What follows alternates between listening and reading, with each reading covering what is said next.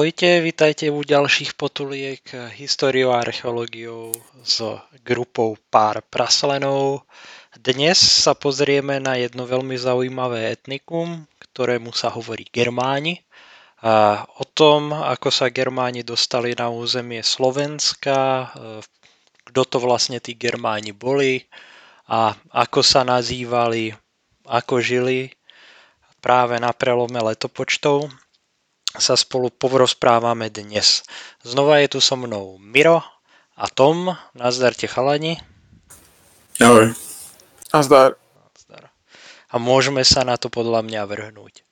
Chalani, keď sa povie Germáni, čo si pod tým predstavíte? Čo sa vám tak objaví na mysli? Hm. Skupina sp- spoza Rína, uh, ktorá robí dlhodobo problémy. Ale nie je to Ale... hudobná skupina, že? No, ako si to uh, zoberieme. Ono je to ťažko, uh, ťažko. Ten pohľad je náš, možno hovorím čiastočne aj z, uh, za Mira, taký dvojitý. Jeden pohľad je z toho, čo mám bežne od historikov, ale to je väčšinou z hľadiska Rimanov, ktorí um, sme to, že trpeli uh, Germánov poč- uh, počas vojen a počas mieru uh, ich ignorovali.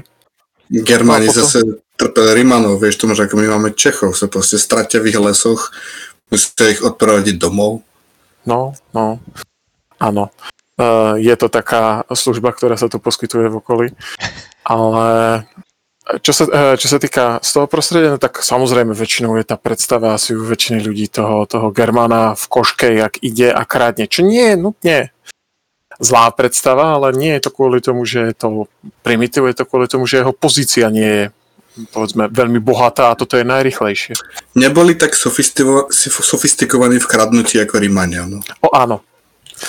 Sofoklestifikovaní? Uh, presne tak.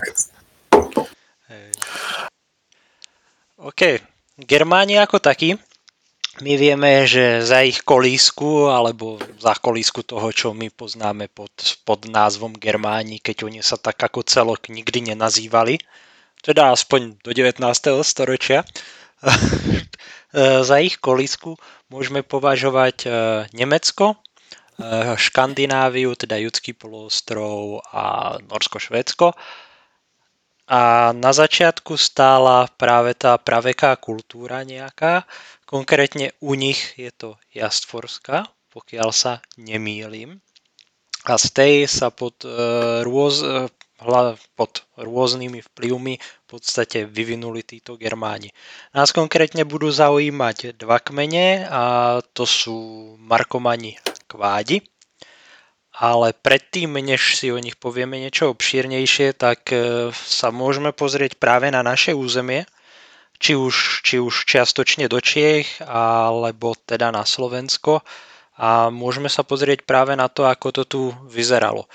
Ak by sme si zobrali, že sa nachádzame v tých posledných 50-60 rokoch, 60 rokoch pred koncom vlastne toho posledného storočia pred našim letopočtom, tak tá situácia tu bola zaujímavá, hej, alebo začala sa tu koncentrovať, e, teda začala sa tu koncentrovať moc kmeňa bojov, keľského kmeňa, na, hlavne na tom západnom Slovensku, ktorý sa znova stretol e, s mocou a tlakom dákov pod vedením e, svojich kráľa Burebištu a skončilo to teda masívnym, skutočne masívnym, masívnym masakrom, za ktorý by sa nemusel hambiť ani Barzaký mošpit na nejakom hardcore hudobnom festivale.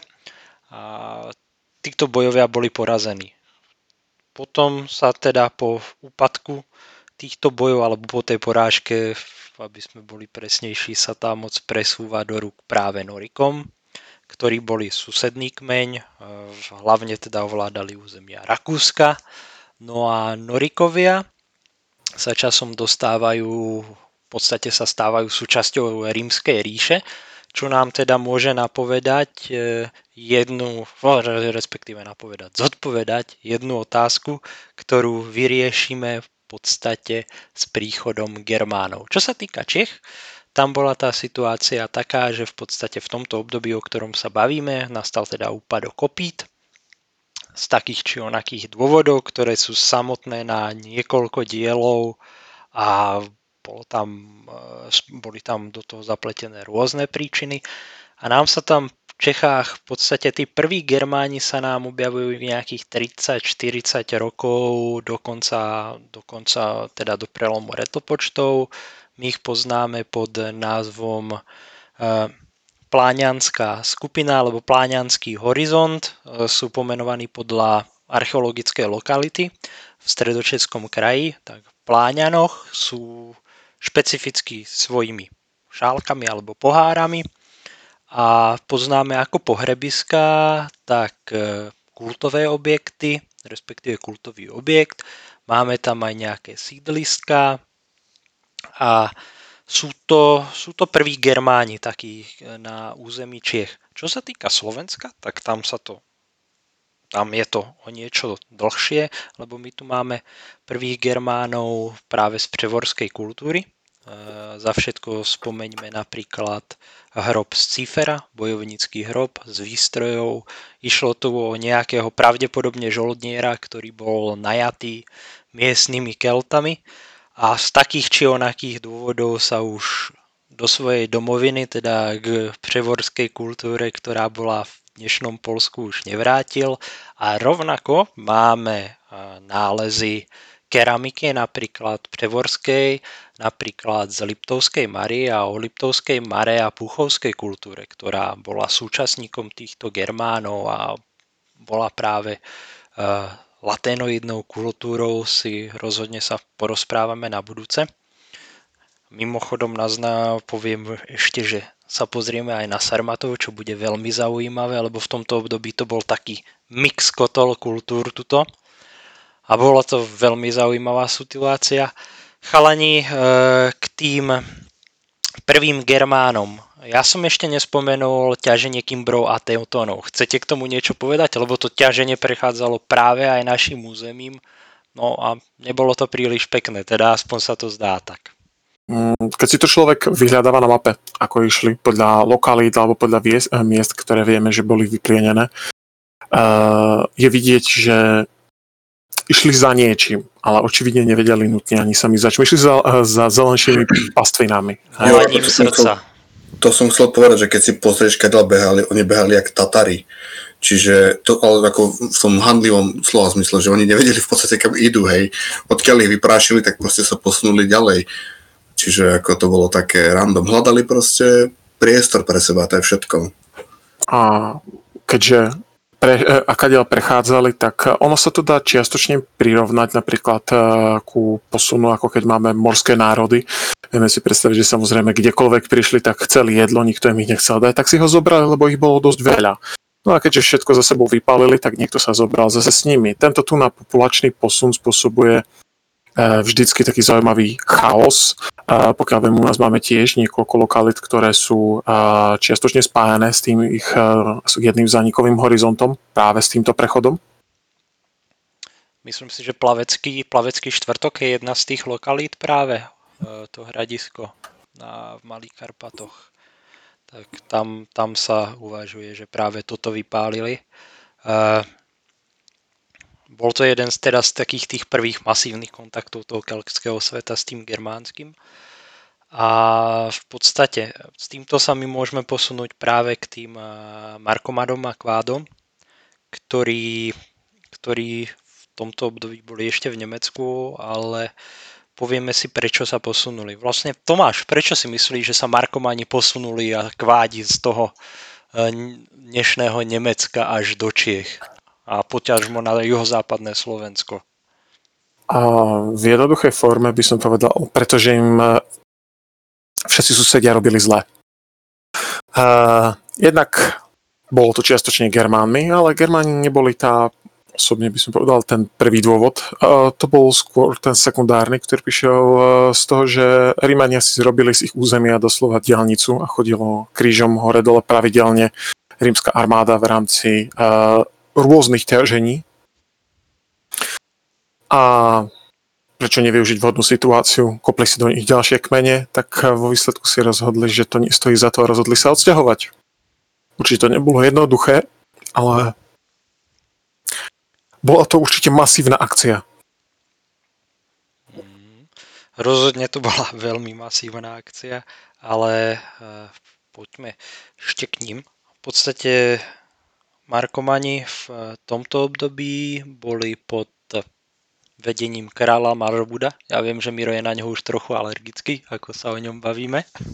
Ale, ale je to podstat, podstatný. Že podstatná, je to veľmi dôležitá osobnosť, tomu neberiem. Je to dôležitá osobnosť. Táto dôležitá osobnosť vyrastala v Ríme, kde sa dostal pravdepodobne ako rukojemník, respektíve asi určite. Dostalo sa mu dobrého vzdelania, stretával sa s najvyššími kruhmi rímskej spoločnosti a potom ho poslali domov Otázka je, aký na to mal názor. V každom prípade to nevieme, či sa mu to páčilo opustiť v podstate také, také New York City svojej doby a odsvitnúť sa, ja neviem, Havaj, ak poznáte tú východoslovenskú dedinku. Uh, tak tomu by sa to asi dalo prirovnať. V každom prípade, v každom prípade Marobut nestratil hlavu a kto by chcel vedieť inak ešte viac o niečo o tej výchove, tak vieme, že sme sa bavili v našej prvej časti práve o Armíniovi, ktorý mal podobný osud a títo dvaja spolu aj komunikovali, Armínius a Marobut, tak si vypočujte našu prvú časť, bitku v Teutomburskom lese. Stojí za to. A teraz rýchlo naspäť k Marobudovi, ruky na, pes, na prsia a začať utekať. Takže Maro buď nestrácal e, čas, využil situáciu a rozhodol sa teda posunúť do Čech. Určite mal nejaké echo, aká je tam tá situácia, lebo ako som povedal, boli tam, bola, boli, tí Germáni tam už boli nejak komunikovali a na 100% nešiel len tak do tmy a do prázdna tápať. To, čo si musíme uvedomiť, že sa nachádzame v nejakom roku 9 až 6, kedy sa tento pasívny presun v podstate uskutočnil a v tejto dobe tá nadprodukcia pol, polnohospodárska Germánov nebola až taká veľká, aby si len tak mohli vyrobiť ako e, toľko zásob, takže určite to muselo byť nejak plánované a nejak premyslené. A ako Tomáš, keď sme sa minule bavili, e, medzi nami dobre poznamenal, je dobré pozrieť si k tomu zápisky z vojny Galskej od Gaja Julia a Cezara, kde si je popisovaný, e, v podstate, kde sú popisované prípravy na odchod Helvetov. Je to tak, Helvéti to boli.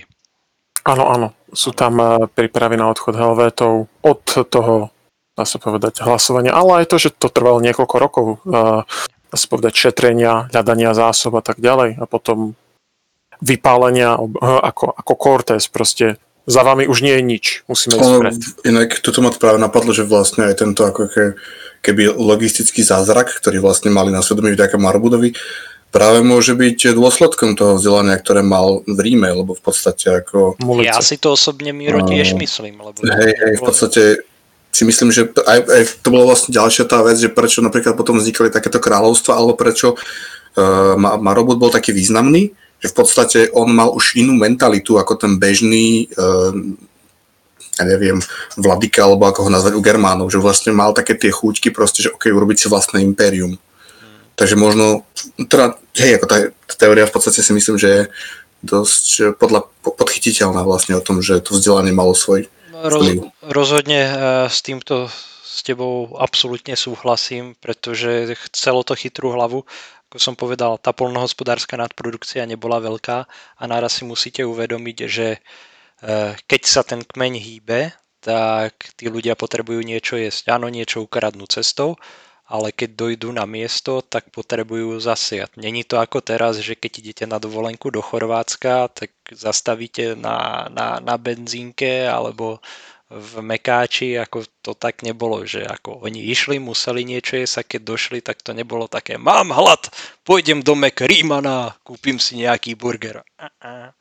Práve, že bolo potreba zasiať, usadiť sa, zužať a tak ďalej a tak ďalej. Takže tá, logisti- tá logistická príprava tam musela byť. plus on v podstate presídlil celý kmeň behom troch rokov. My vieme, že sa to muselo odohrať medzi rokom 9 pred našim letopočtom až rokom 6, čo teda klobúk dole. Určite, ako si správne naznačil Miro, tie skúsenosti a to, čo sa naučil, lebo určite musel mať aj nejakú výchovu, čo sa týka vojenstva a čo obkúkal, tak, tak sa mu teraz jednoznačne, jednoznačne zišli. Uh, posuňme sa. Moja hranie Markomani, alebo ako som sa zakoktal a chcel som povedať hraničiari, to si môžeme tiež povedať, lebo v podstate názov Markomani znamená hraničiar, alebo sa uvažuje, že to znamená hraničiar, pretože mali sídliť na hraniciach, napríklad s keltami.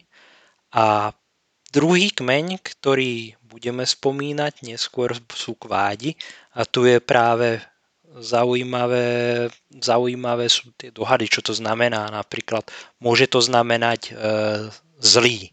Akože ich nepriatelia nemali radi a boli veľmi nepríjemní, ale, ale čo môže byť aj z gotského kvada. Po prípade zo staronemeckého kvad by to mohlo znamenať ľuď, obyvateľia bažín, pretože mali bývať v bažinatom prostredí. A aj keď prišli sem, tak to prostredie bolo pomerne bažinaté, napríklad Záhorie, alebo aj to juhozápadné Slovensko. Treba si uvedomiť, rieky neboli zregulované, každý rok sa to vylialo, menili sa korytá riek, takže tých povodní bolo neúrekom a ten terén mohol byť dosť bažinatý, veď konec koncov zoberme si napríklad tí, čo poznajú e, Svetojurský alebo Pezinský šúr, tak nejak si môžeme predstaviť tie okolia tých korít riek. Chalani, čo by ste chceli povedať o Marobudovom kráľovstve, alebo mám pokračovať ja? Kľudne pokračuje, idete to vynikajúco. Hej, Ale... moje, moje rapidný monológ, tak dúfam, že ľudia, čo to budú počúvať, tak to pe- prežijú. OK. A, Áno, to môžem? No samozrejme, že môžeš, nehambi sa. Buď iniciatívny chlapec. No, eh, k tomu Marobudovi, ako bolo spomenuté konec koncov, eh, je tam tá výchova, hej, a ja si tiež rozhodne myslím, že to mal ten eh, dohľad a nielen hm, ten, doslova ten svetonázor, ako bolo spomenuté, lebo sa už len nevidel tú obrazne dedinu, respektíve kmeň, ale videl, aké je to malé v porovnaní s tým. Hej. Cez územie je obrazne ich kmeňa mohol prejsť peši za týždeň čo pri, eh, pri rozsahu uh, rímskej ríše mu nestačilo ani na tie menšie provincie. Takže uvedomoval si jednak, eh, čo všetko je na ich hranici, ale ako, ako málo sú pripravení na ľubovoľný odpor, hej, a diskusia bude vždycky len z, z pohľadu z dola, hej, kde budú pritakávať. Preto ten jeho presun hej, je otázne napríklad, čo my v rámci toho, že tie mapy veľmi presné veľmi vtedy neboli, ako dobre si uvedomoval a napríklad tú geografickú polohu Čiech. Hej? A, že má človek vlastne z každej strany nie veľmi veľké, ale nejaké kopce. Ono vlastne napríklad podľa mňa je tam ako taký malý dôkaz toho, že vlastne skôr mal taký ten už rímsky spôsob zmýšľania. Väčšinou, keď sa sťahovali kmene, tak šli popri riekach. A pokiaľ viem, on šiel otvornou krajinou.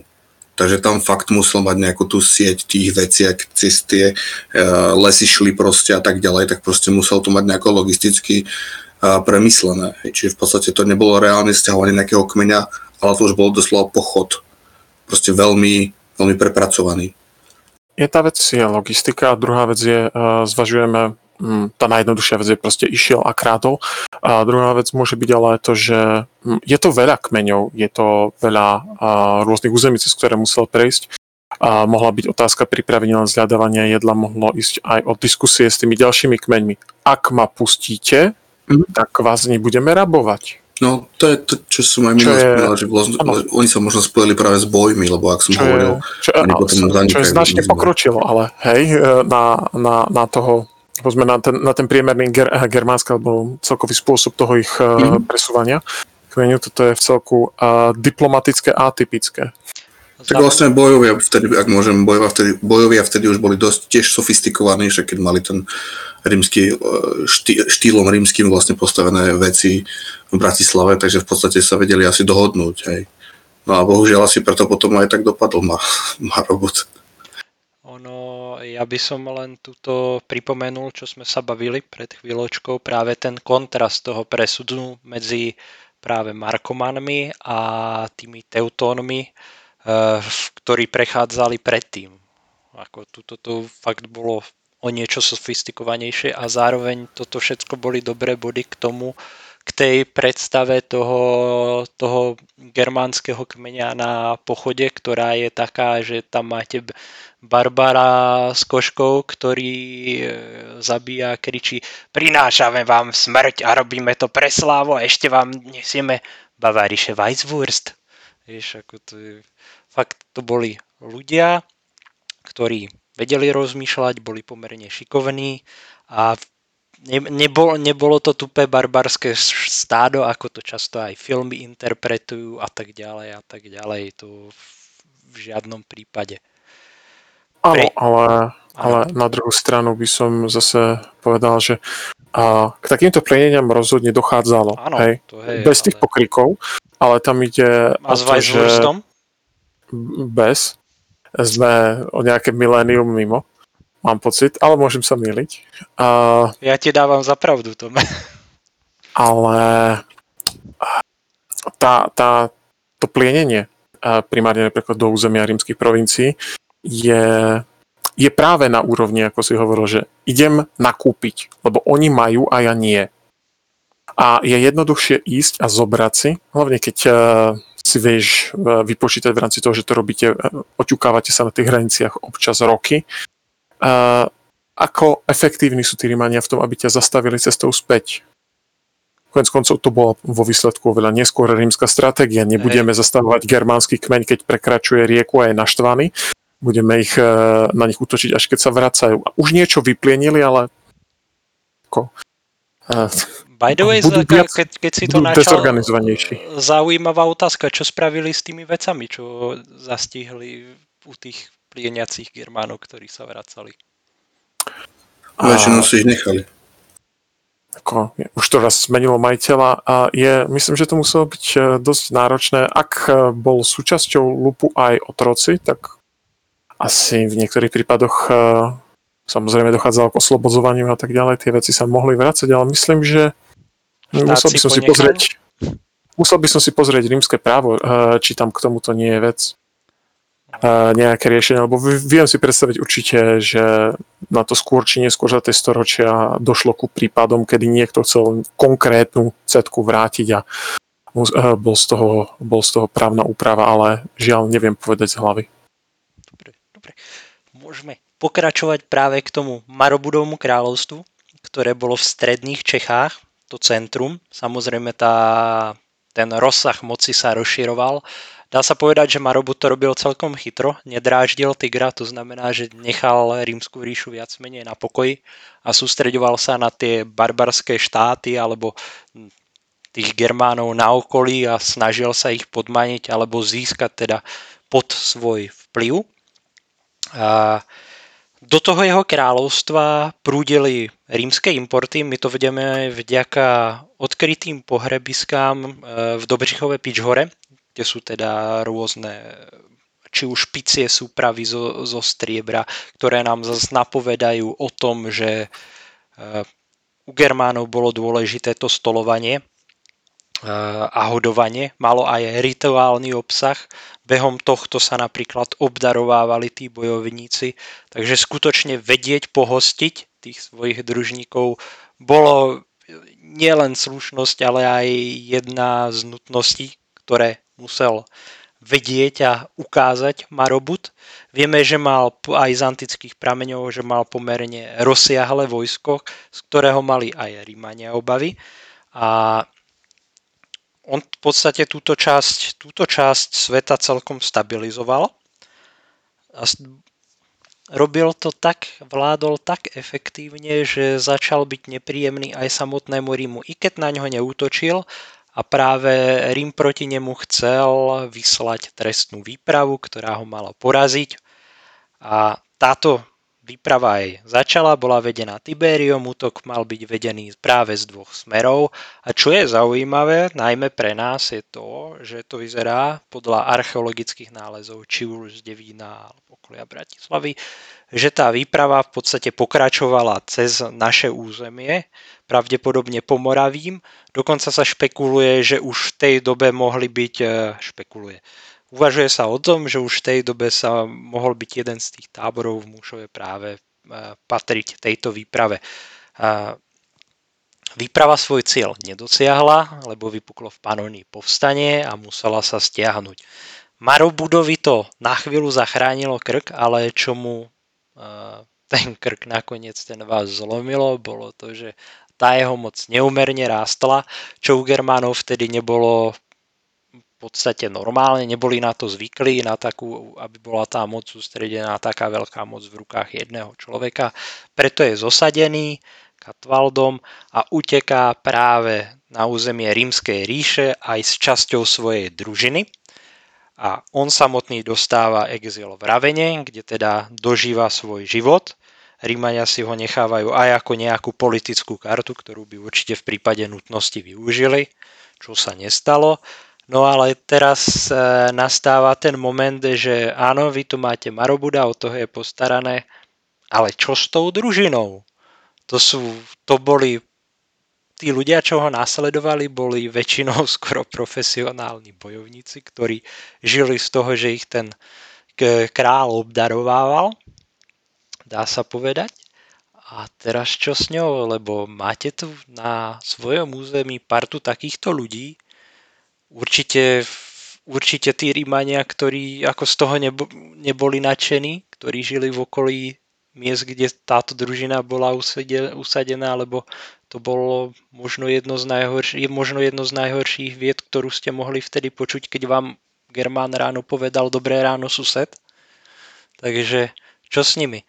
Uh, riešenie sa našlo. Riešenie sa našlo v podobe kvádov, ktorí boli na juhozápadnom Slovensku Rímania im dosadili Vánia. Jednak potrebovali túto časť, túto časť e, sveta stabilizovať, ako sme spomínali minule, jednu z obchodných ciest, a to Jantárovu, tak práve jedno z je Ramien, veľké, prechádzalo aj našim územím, a to Pomoravím, to znamená Záhorie a ďalej, ďalej, ďalej, až do Polska. A určite im prišlo vhod, keď tu dosadili takéhoto človeka, že ten človek nie len, že bude im pôjde na ruku, ale budú, zaslúži sa tu o nejaké stabilné pomery, e, čím sa normalizuje obchodná situácia, zároveň Rím môže obchodovať aj s nimi a bude dohliadať na túto, e, na túto, Jantáru, na túto časť tej Jantárovej cesty. A e, využili to aj tak, že práve sem poslali pravdepodobne časti tých družín, ktoré boli na na ich území. Chalani, čo by ste povedali vy k Vániovmu kráľovstvu? Uh, Vániovo kráľovstvo je taký uh, pekný špecifický útvar, uh, ako si spomínal, uh, ktorý, ktorý uh, stabilizuje oblasť, ale je v porovnaní napríklad s Marabudom vedľa uh, oveľa menší. Uh, osobne som povedal, že pre, pre samotných Rímanov uh, by sme to brali ako dve možnosti toho vybrať si, koho chceš mať uh, ako suseda tak ten Vanius je priateľnejší, je menší, ľahšie regulovateľnejší, pretože nie je taký silný. Ale drží kľud v kľúčovej oblasti pre trh. Znamená, že zarábate všetci. Na druhú stranu, a ako sme spomínali aj v prvom dieli, tak Germáni nemali veľmi radi, keď sa niekto vyhlasoval za kráľa. Presne. No áno, v podstate, ak ja môžem k tomu, tak hej, Vanius vytvoril uh, Vanius vytvoril v podstate hej, presne tú nárazníkovú zónu a tak ďalej, urobil niečo trošku menšie ako, ako Marobot, ale v podstate presne ako Tomáš povedal zase, uh, aj keď na začiatku bol veľmi populárny a tak ďalej, lebo kopec darov a podobne, tak zase vlastne mal tú expanzívnu politiku, snažil sa o nejaké to rozširovanie a podobne a to vadilo, takže tiež musel po nejakom čase odísť. Miro už naznačil, ako to s Vánium skončí, ale ja ešte pripomeniem, že Vániovo kráľovstvo ako také bavíme sa o dobe 19-20 po Kristu až 50. To znamená, mm-hmm. že, mhm. že tu je pekne vidieť, ako to stabilizoval. Bavíme sa o 30 rokoch vlády, čo, čo není málo. Zoberme si, že to není málo ani na, na stredoveké pomery. Neviem. Zase. Mm, hej, to je vlastne ono, že pekne mal akože okruhle uh, 30 ročia vlastne tejto vlády, kedy bol naozaj akože priateľom Ríma a podobne, podobne ako aj ten Marobut. Uh, takže... Aj antickí historici píšu, že teda to, z čoho profitoval, profitoval najviac, boli clá a dane. A zároveň myslím, že to je tam aj dodané, že na tie dane na to až oni tak moc zvyknutí neboli. To bola taká novota. Určite niektorý mini... Bol to taký prelomový nápad, ktorý by ocenil každý minister financí, ako si napakovať kapsu na úkor svojich ľudí. Ale... Oni mali, Germáni mali iný zmysel pre majetok, alebo to slova nemali taký vzťah k tomu a ak aj hej, tak to bolo skôr, že práve tá družina okolo toho kráľa, alebo teda vojvodu by som to skôr nazval, no a tuto už začínal iný, iný štýl vlastne obohacovania sa, ktorý vlastne práve tým z okolia, ktorých sa snažil dobíjať, vadil. Hej. Čiže... Bohatým, no a keď napríklad... Takže bohatým bral a sebe dával. Áno, áno. A samozrejme, ako panovník starne, tak prichádza mladšia krv, ktorý to vadí a teraz môžeš nabehnúť na tých ďalších, ktorí ho nahradili. Hej. Vanius 2 vo vašich kinách. Nie, Miro správne poznamenal, uh, panovník starne, musíme si uvedomiť, že to, aby bol panovník nejak výkonný, alebo ten vek tiež hral vtedy, vtedy svoju rolu. Hej, keď... No hlavne u Germánov, keď proste vieš, keď máš akože chlapíka, ktorý vládne ja neviem, Hersir, alebo ako ho nazveš, hrdina, tak v podstate má vládnuť nejakej bojovej skupine, ale tento tu má už vredy, koliku, dva sa hýbe zo stoličky, potrebuješ niekoho iného, aj keď proste si doslova nárazníková zóna Rimanov. Ja, Takže potrebujú niekoho mladého. Ja desne nerád niekde ťahám modernú politiku, ale v podstate, keď si to zoberiete, tak skutočne u tých Germánov ten panovník alebo ten vodca kmeňa musel musel ano. byť schopný relatívne vládnuť. Aj Tacitus to píše predsa, že ano, bojovníci ano. bojujú za svojho náčelníka a náčelník ano. v podstate bojuje za, za ten kmeň. Lebo no. tam, ak, ak môžem trošku, tak keď si spomínala tie napríklad pície, súpravy a podobne, tak vlastne okolo panovníka sa ťahal ako keby celý kult, ja neviem, či sa to akože k tomu to hodí, ale tam išlo o vymenovávanie nových bojovníkov a podobné veci, o súboj, o hrdinskú porciu, lebo vlastne ku hodom bol samozrejme spojený proste doslova až rituálny lov, pratúry a podobné krásne obrovské zvieratá a tak ďalej. Čiže tam nešlo na opitie a obdarovávanie, ale práve o celú túto ako keby uzavretú spoločnosť bojovníkov. Hej, oni prisahali s vyťahnutými mečmi. Hej, tak to vlastne to je aj v, mm, v týchto antických historikoch spomínané a podobne. Čiže tam proste on bol ako keby aj čiastočne zástupcom nejakého toho boha meča. Hej, čiže čo v podstate by mal byť Tyr. To môžeme, to, toto rozhodne rozobereme v nejakej, do, podrobnejšie v nejakej ďalšej časti, lebo je to toto u Germánov je nesmierne zaujímavé, rovnako ako tie bojovnícke družiny. Je to nesmierne zaujímavá téma. Ono, ak ešte môžem jednu vetu k tomu, práve najmajšie na tom je, že všetky tieto tri etnika, ktoré to sú Germáni, Kelti aj Sarmati, tak majú toto spoločné. Tento bojovnícky kult. Hej. Hej, čiže a pritom každý prišiel od ináka diel. A to je dobré, že mi rozpomenul tieto tri etnika, pretože práve v tejto dobe tieto tri etnika sú na našom území a je to podľa mňa nesmierne zaujímavé, lebo si zoberte, že aké je Slovensko maličké a máte tu jednak týchto kvádov, eh, ktorí susedia s Markomanmi, nahoru je v Polsku alebo na okrajoch Polska převorská kultúra, ktorá sa neskôr rapidne a masívne objaví aj tuto pred markomanskými vojnami, ten jej vplyv. Potom tu máte teda potomku Kotínov alebo Puchovská kultúra, tú laténoidnú zložku. A na juhu, a čiastočne možno aj na východe, ale o tom vie určite viacej Miro a určite nám o tom viacej povie v ďalších častiach, sú práve títo sarmáti ako fakt taký, taký malý fliačik zeme a mm. taká ako taký, taký kotol v podstate. No napríklad k Vániovi sa o Sarmatovu, že možno, že aj hodí zmienka toho, že jazykovia sa práve, čo takže sem prišli v podstate ako prvý, sarmatský kmeň, tak oni sa akože spomínajú, že uh, Vanius ich najal, aby mu pomohli práve už v tom jeho poslednom roku života, v roku 50, ale ani to nepomohlo, aby vlastne porazil tých dvoch, ktorí ho nahradili. Práve proti Vániovi povstali e, jeho synovci, Vangius a Sido, synovia jeho sestry. A e, Vánius túto, túto zmenu neustál. Môžeme tie dôvody, prečo povstali, oni až tak jasné nie sú. Niečo sa naznačuje s tými clami a daňami, respektíve s tým hromadením majetku, ale rozhodne, rozhodne stojí za to aj zamyslieť sa nad, tým, nad takou zburou tých mladíkov, v podstate nad starým a dožívajúcim starým a dožívajúcim panovníkom, ktorí v podstate sú to mladí bojovníci, bude o nich ešte počuť. Čo sa týka nejakej lojality k Rímu, tak títo dvaja ju nezradia čase, keď prebieha toto, toto povstanie proti Vániovi, my vieme, že Rímania to reflektujú, vedia o tom, ale nezasahujú.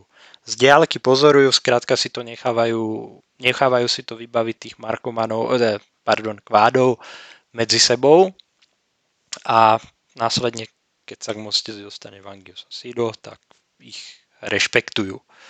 Čo napovedá skutočne, že ten Rím o tom vedel a nebolo to, nebolo to robené hajbuj, pretože určite keby, keby nemal o tom žiadne info a vzniklo by to z čistá jasná, tak, tak pravdepodobne by to by zasiahli. Jednak ako sme sa bavili, uh, ako sme sa bavili, to územie Slovenska sa dostalo ešte pred Germánmi do vplyvom Norikov. Norikovia sa stali súčasťou rímskej ríše a oni to určite reflektovali ako niečo, čo im dávalo právo tu aj zasahovať. Ostatne preto tu aj pravdepodobne tú družinu pomaru budovy dosadili, lebo to reflektovali ako OK, mám tam nejaké právo zasahovať, takže to mali aj takto podchytené.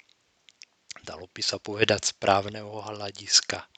Čo sa týka toho Vániovho kráľovstva, ak chalani ešte niečo chcete, lebo sa vám dojem, že som niekomu snad skočil do reči. Uh, nie, nie, tak ja som len chcel povedať, že áno, rozhodne Rímania nikdy si nenechali uh, uísť tú možnosť, aby mohli niečo povedať, že je to správne po práve.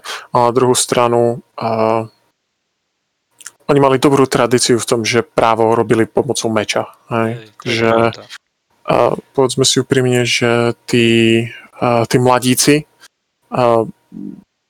ak mali čo len trochu rozumu, čo zdá sa, že mali, sa samozrejme museli byť o tom vopred informovať minimálne naj, najbližšieho správcu provincie, že ide sa niečo diať, žiad, žiaden chaos, hej, to, to, to bude všetko v poriadku a bude to ešte lepšie.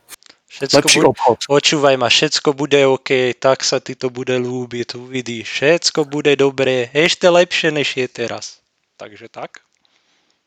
Uh, tak je to presne tá otázka. Uh, tí Rímania si museli tiež predsa uvedomovať, že uh, Vanius starne a je lepšie, aby oni boli tí, ktorí obrazne uh, požehnajú a odobria toho, kto tam príde, aby ho bral uh, ten nasledovník ako ako nutného spojenca, nie ako, že ja som to zdedil, no dobre, u Germánov to nie je veľmi typické, že ja som to zdedil, ale uh, aby, aby si nemyslel, že si niečo vytvoril on, aby bol stále vďačný Rímu. Hej, presne. Mm-hmm. No a tiež môže byť aj jedna vec, lebo ako som vravel na začiatku, on mal dosť veľkú charizmu ako mladý bojovník ale zároveň uh, v podstate ide aj o to, že čím dlhšie panovník vládne, tým viacej akože ľudí rastie s ním, zvykajú si na neho a sú ochotní akože sa podujať na rôzne tie jeho podniky, ktoré on akože vymyslí. A teda v podstate toto je tiež ako keby taká forma rímskeho vstupu do toho, že OK, tento to vládne už moc dlho, už moc mu ľudia veria, tak ho treba nahradiť, aby tam zase bola nejaká mladá krev a na nich budú ľudia pozerať tak skeptickejšie, takže zase sa ten ľud ukludní a nebude každý vyťahovať všetky zbranie, čo má a kričať do vzduchu, lebo on niečo povie. V kurse Kings to je dobre spravené, hej. Uh, short rain, takže máte minusový. minusový lojalitu. Pekný prí, príklad pre tých, čo vedia, čo to, čo to je, ale OK. Sorry. ale, ale ako dobrý, dobrý, len, len vieš. Ale za mňa, za mňa dobre. Takže vyskúšajte aj Crusader Kings, rozhodne, uplatí sa. zážitky na nezabudnutie a, a no neviem, či vám bude vaša manželka vďačná. Ťažko povedať, ak potrebuje čas na seba možno. Žerie to veľa času. V každom... Máte niekoľko 100 eur k dispozícii na všetky DLC? Áno, to, toľko naše reklamné okienko. Poprosím, poprosím Paradox Interactive, teda štúdio, ktoré to spravilo, poslať na tento účet, ktorý pobeží. Hej, tantiemi. Hej. Ďakujeme. V každom prípade vráťme sa k Vániomu kráľovstvu. Eh, my máme zhruba nejakú predstavu, eh, čo sa Vánia mohlo pohybovať, pretože poznáme pohrebiska z tohto obdobia z juhozápadného Slovenska, to konkrétne Zabrahámo a kostolnej pri Dunajovi Sládkovičovo. A tu sa našli práve rímske importy, či už e, zelené glazované skify, ktoré sú veľmi zaujímavé, čo sú také picie nádoby s dvomi úškami, jedno úško na jednom okraji, druhé úško na druhej strane, na víno a potom e, bronzové nádoby, ktoré boli vyrobené zo severnej Itálie, a mm. väčšinou rovnako používané pri stolovaní, čo napovedá znova o, o tom obchode, ako to tu prebiehalo. Mimochodom k obchodu máme tiež skvelú časť, vypočujte si ju. A to, čo je taký top nález, bolo práve kameové sklo. E, toto kameové sklo tá nádoba z kameového skla, ktorá sa nám len vo fragmente e, podarila nájsť, ktorá, a, tak práve to kameové sklo bolo charakteristické, že sa objavuje v podstate v top elitnej, jak by som, elitnej triede rímskej spoločnosti, cisár, jeho rodina a podobne. A naraz tu máte tu, čo napovedá, buď toto dostal ako dar Vánius, možno k tomu daru ako to mohlo byť, by mohol Tomáš niečo povedať. Keď sme sa o tom minule bavili medzi nami, tak, tak mal jeden good, veľmi dobrý trefný bod, ktorý sa mi páčil second handový, možno by si ho mohol povedať teraz. Aha, a viem, čo máš na mysli. No tak uh, môže to byť uh, predsa tá otázka toho, že um, je to posunuté hej, od toho cisára. Dobre, oni ho uh, nikdy nepoznali, nikdy nemali potuchu, čo je to za ten chlapík na tých minciach. Hej, ale oni to nutne nepotrebovali, vedeli, vedeli, že je to a, pán mocných vojsk. Hej. A zrazu niekto takýto poslal z diálky a, a, dar, a, ktorý a, vec, ktorá jednak esteticky mohla im prísť pekná alebo nie, ale proste niečo, čo si nevedel v podstate ani ako vzniklo, ani si to nevedel vysvetliť. Konec koncov tie, tie kameje v rámci toho brúsenia a ako, ako vznikajú, nie, nie je ľahký proces, je to a, extrémne komplikované. A okrem tohto tu napríklad máme predsa aj a, iné veci, ale to až v neskôrších hroboch tieto a, dary imperiálne určite museli ostať v, v, v obehu nejaký čas, kým s ním niekoho dosť významného nepochovali, napríklad so strážou, ten kniežací hrob. A tie predmety sa dajú tiež predpokladať, že tu prišli už v, približne v tomto období, v tom prvom storočí. Hej, takže to bolo nejaké rodinné striebro. Čo sa týka toho hrobu, ja len poviem, že je to bohatý hrob, hrobový celok. V rámci toho sa našli či už unikátne spony, ktoré žiaľ boli ukradnuté z múzea v Piešťanoch, ale aj strieborné nádoby, konkrétne Tomáš má na mysli asi Langs, čo je taká veľká, veľká luxusná servírovacia misa. Takže tá bola pravdepodobne nejakým súčasťou rodinného striebra. Je to tak, Tomáš, čo? Mm, z toho, akým štýlom je to vykladané, väčšinou tie obrazy, pretože na tej lište vonkajšej tej misii, keď si predstavíme, tá je uh, zdobená a um, väčšinou, čo som videl, tá interpretácia, že by to malo byť rodinné striebro uh, juniovcov, brutovcov, ktorý sa dostal vlastne do augustovej pokladnice po tom, čo uh, majetok tejto rodiny bol zoštátnený. Všetci vieme prečo. No, mali také nešťastné stretnutie s občianskou vojnou. Hej, a... sa občas stáva. Áno, ale čo je, čo je, čo je strieb, eh, strieborný riad, to si vie predstaviť každý. A, a k tomu kameovému sklomu by sa možno oplatilo. A, väčšina ľudí možno a nevie, o čo ide. Daj. A ja som to chcel prehodiť práve na Mira, keďže on je odborník na exotické technológie.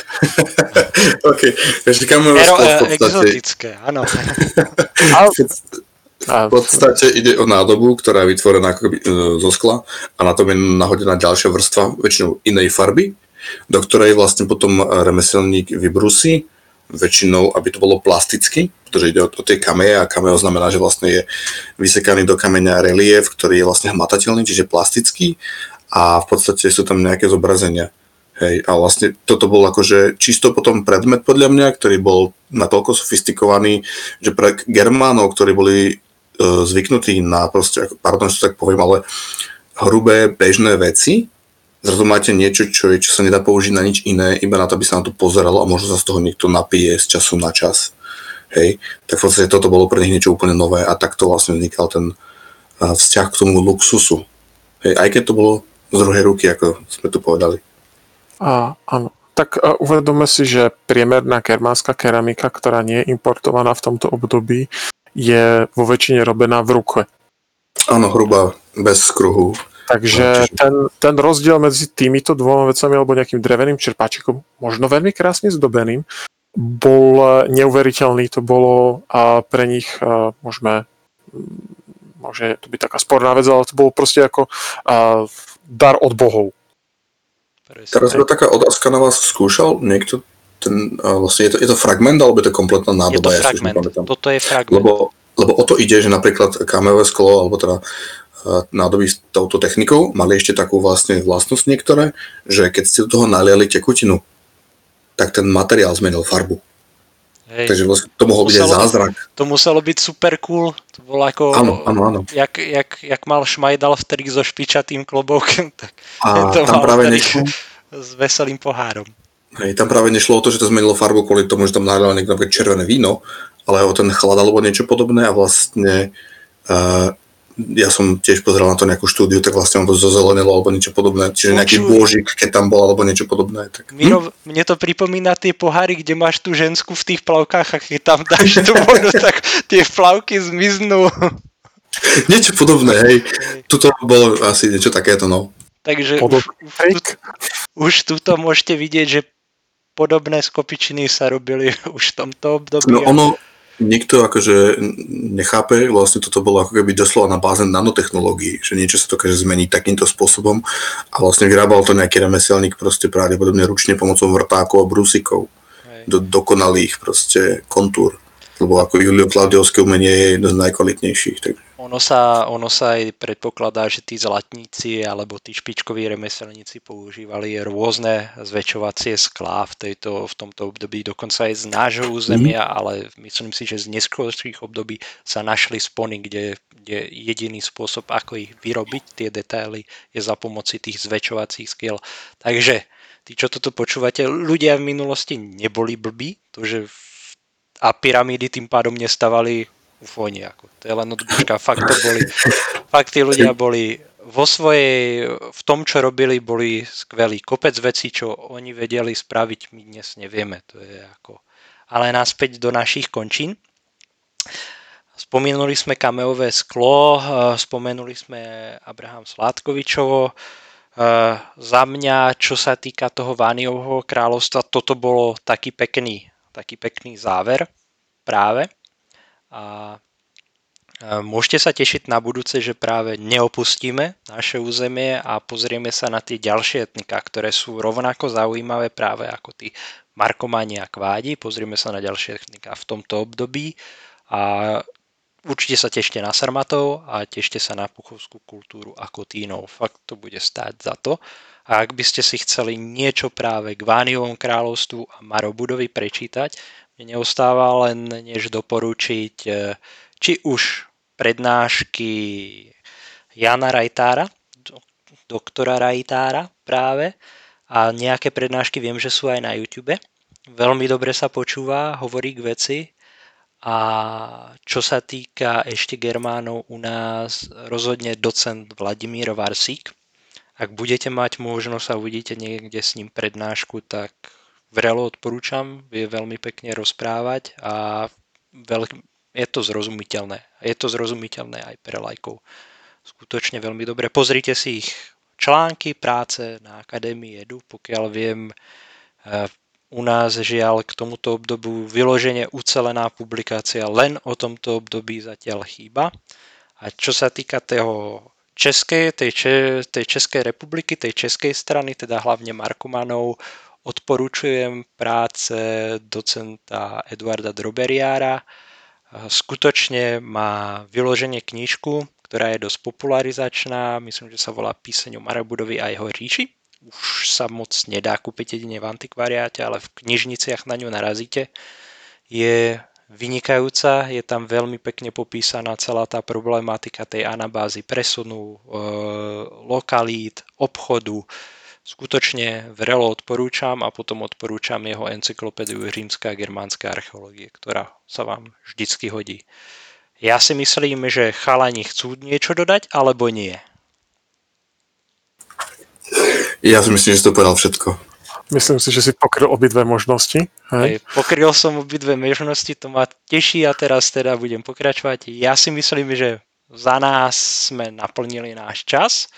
A vám, pokiaľ sa to páčilo, tak nás sledujte, počúvajte, ďakujeme vám a rozhodne vám prajem pekný deň, pekný večer, pekné čokoľvek, čo robíte. Dušan sa s vami lúči, lúči sa s vami Miro a lúči sa s vami Tom a na budúce sa uvidíme znova v barbarskom svete. Majte sa. Majte sa. Čaute.